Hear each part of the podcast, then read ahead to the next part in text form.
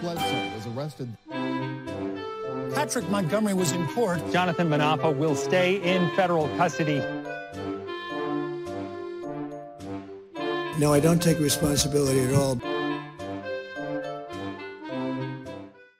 Everyone, welcome to the show. So, 27 year old Florida man Mason Courson was seen on video pushing against and shoving other members of the mob into the police line inside of the lower West Terrace tunnel. So, he wasn't pushing against the police directly, but he was pushing against other people, pushing them into the police. After a lengthy battle with the mob, uh, the police successfully had forced everyone out, or at least to the mouth of the tunnel. And as the mob was still struggling with the police, Courson reached out and he grabbed at an officer's shield and his helmet. At some point during the battle, an officer must have dropped a baton because Courson was later seen holding the baton over his head. This was just outside of the tunnel. Sometime later, the situation started to escalate again. So everybody got pushed out, it kind of settled down, and then it just popped off again. Um, there was another member of the mob who charged at the police line. This person grabbed an officer's baton. He ended up knocking the officer to the ground. Another member of the mob jumped over the railing and at that point started kicking this downed officer. Then that person struck a different officer with a crutch that's when everything went nuts again. That's when everyone went ballistic. Um, the mob started physically assaulting the police from all angles. They were throwing things at them, just all kinds of items, hitting them, kicking them, spraying them. Um, at some point, another officer was dragged out of the tunnel and knocked down. And several members of the mob dragged him down the steps and into the crowd. You guys have probably seen the still shots of that assault. The officer was lying face down and he was unconscious, I believe, for a b- brief period of time. Um, as he was lying there, completely helpless, Courson steps up with the baton and starts beating him with it. And then another one of Trump's terrorists came up and started hitting that same officer with a flagpole. So this guy was just brutally assaulted. So the officer eventually, I guess, came to. He somehow made it um, to his feet, or he was trying to make it to his feet, trying to get back to the police line. And Courson and another man pushed his head. So that caused him to stumble backwards, and then he fell back into the mob. So, following that attack, Courson runs up the stairs. He attempts to grab uh, the other downed officer, the first one who was knocked down, who was at the time trying to fight off other members of the mob. So Courson's just adding to this group, trying to get this guy. Now, eventually, Courson left.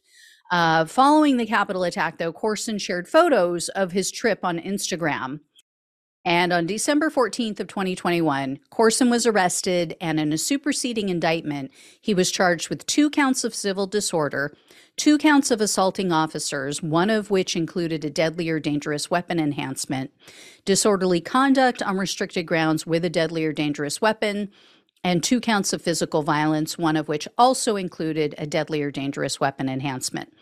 In November of 2022, Courson pleaded guilty to one count of assaulting officers with a deadly or dangerous weapon, uh, but he did so without a formal plea agreement in place for some reason. So Courson faced up to 20 years in prison, three years of probation, and 250,000 in fines. However, the prosecutor requested 87 months in prison, three years of probation, 2,000 in restitution, and a fine of $34,776. So that fine represents the amount of money that Courson has raised on a Give Send Go uh, fundraising platform. He claims that, you know, he's a quote, true patriot because you know that's what patriots do. They beat defenseless police officers who are outnumbered thousands to one. You know they try to overturn legitimate elections for a lifelong con artist and liar who steals highly classified nuclear secrets. That's that's what patriots do right and Courson is someone who has been given chance after chance by our criminal justice system. According to the sentencing memo, Courson was arrested for the first time in 2013. That was for disorderly conduct and resisting arrest.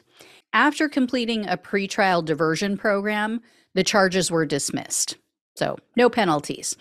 Having learned nothing from that, Courson was arrested again in 2015 for battery, assault on law enforcement officers, resisting arrest, disorderly conduct, and possession of marijuana. They said that Courson was highly intoxicated. He entered a bar. Um, he assaulted the bar owner. Then a security guard got involved. He assaulted the security guard. Then a police officer responded to a call for help. The, the Courson then uh, assaulted him. He also yelled a racial slur at the officer, and then he shoved his fist into that officer's face. He then pulled away and shoved the officer when the officer tried to arrest him. And then he took off. Um, the officer fell backward, apparently, and Courson fled on foot. They eventually caught up with him, and then he again punched and kicked the arresting officer. So they finally had to set a canine loose on him. They that was the only way they could get him under control.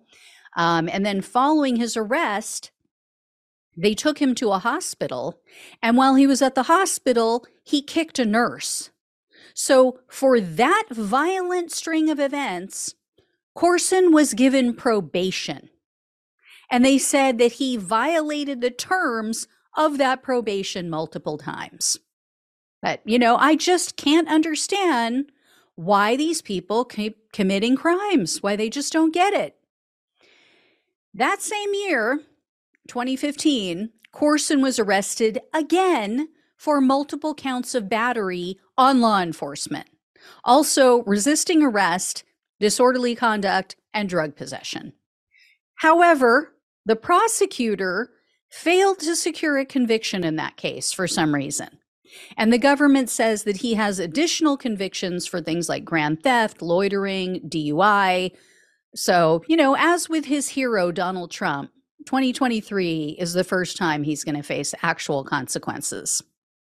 So, U.S. District Judge Randolph Contreras presided over Courson's case, and he's one of those Goldilocks judges, I call them. Uh, not too hard, not too soft. Uh, but in this case, he was not just right. I think he went way too easy on Courson. Judge Contreras sentenced Courson to 57 months in prison, three years of probation, and 2000 in restitution. There was no mention also of a fine. So he either didn't impose a fine or it will be determined at a later date. But a lot of these judges have been giving them a pass on money that they've been raising. Given Courson's history of violence towards the police and how he's been given a do over every single time, he absolutely deserved the full 87 months and then some. So, you know, this is one of Marjorie Taylor Greene's so called political prisoners. The, these dangerous people, it, this is where they belong, is in prison. You know, he's one of the few that's been held since his arrest. And, you know, she's over there boo hoo hooing over them. Anyway, guys, I will let you know when I hear more. Thank you so much for watching and listening. Please like, share, and subscribe. Please donate if you can. It really helps to keep the show going. Love you guys. Take care, and I'll talk with you soon.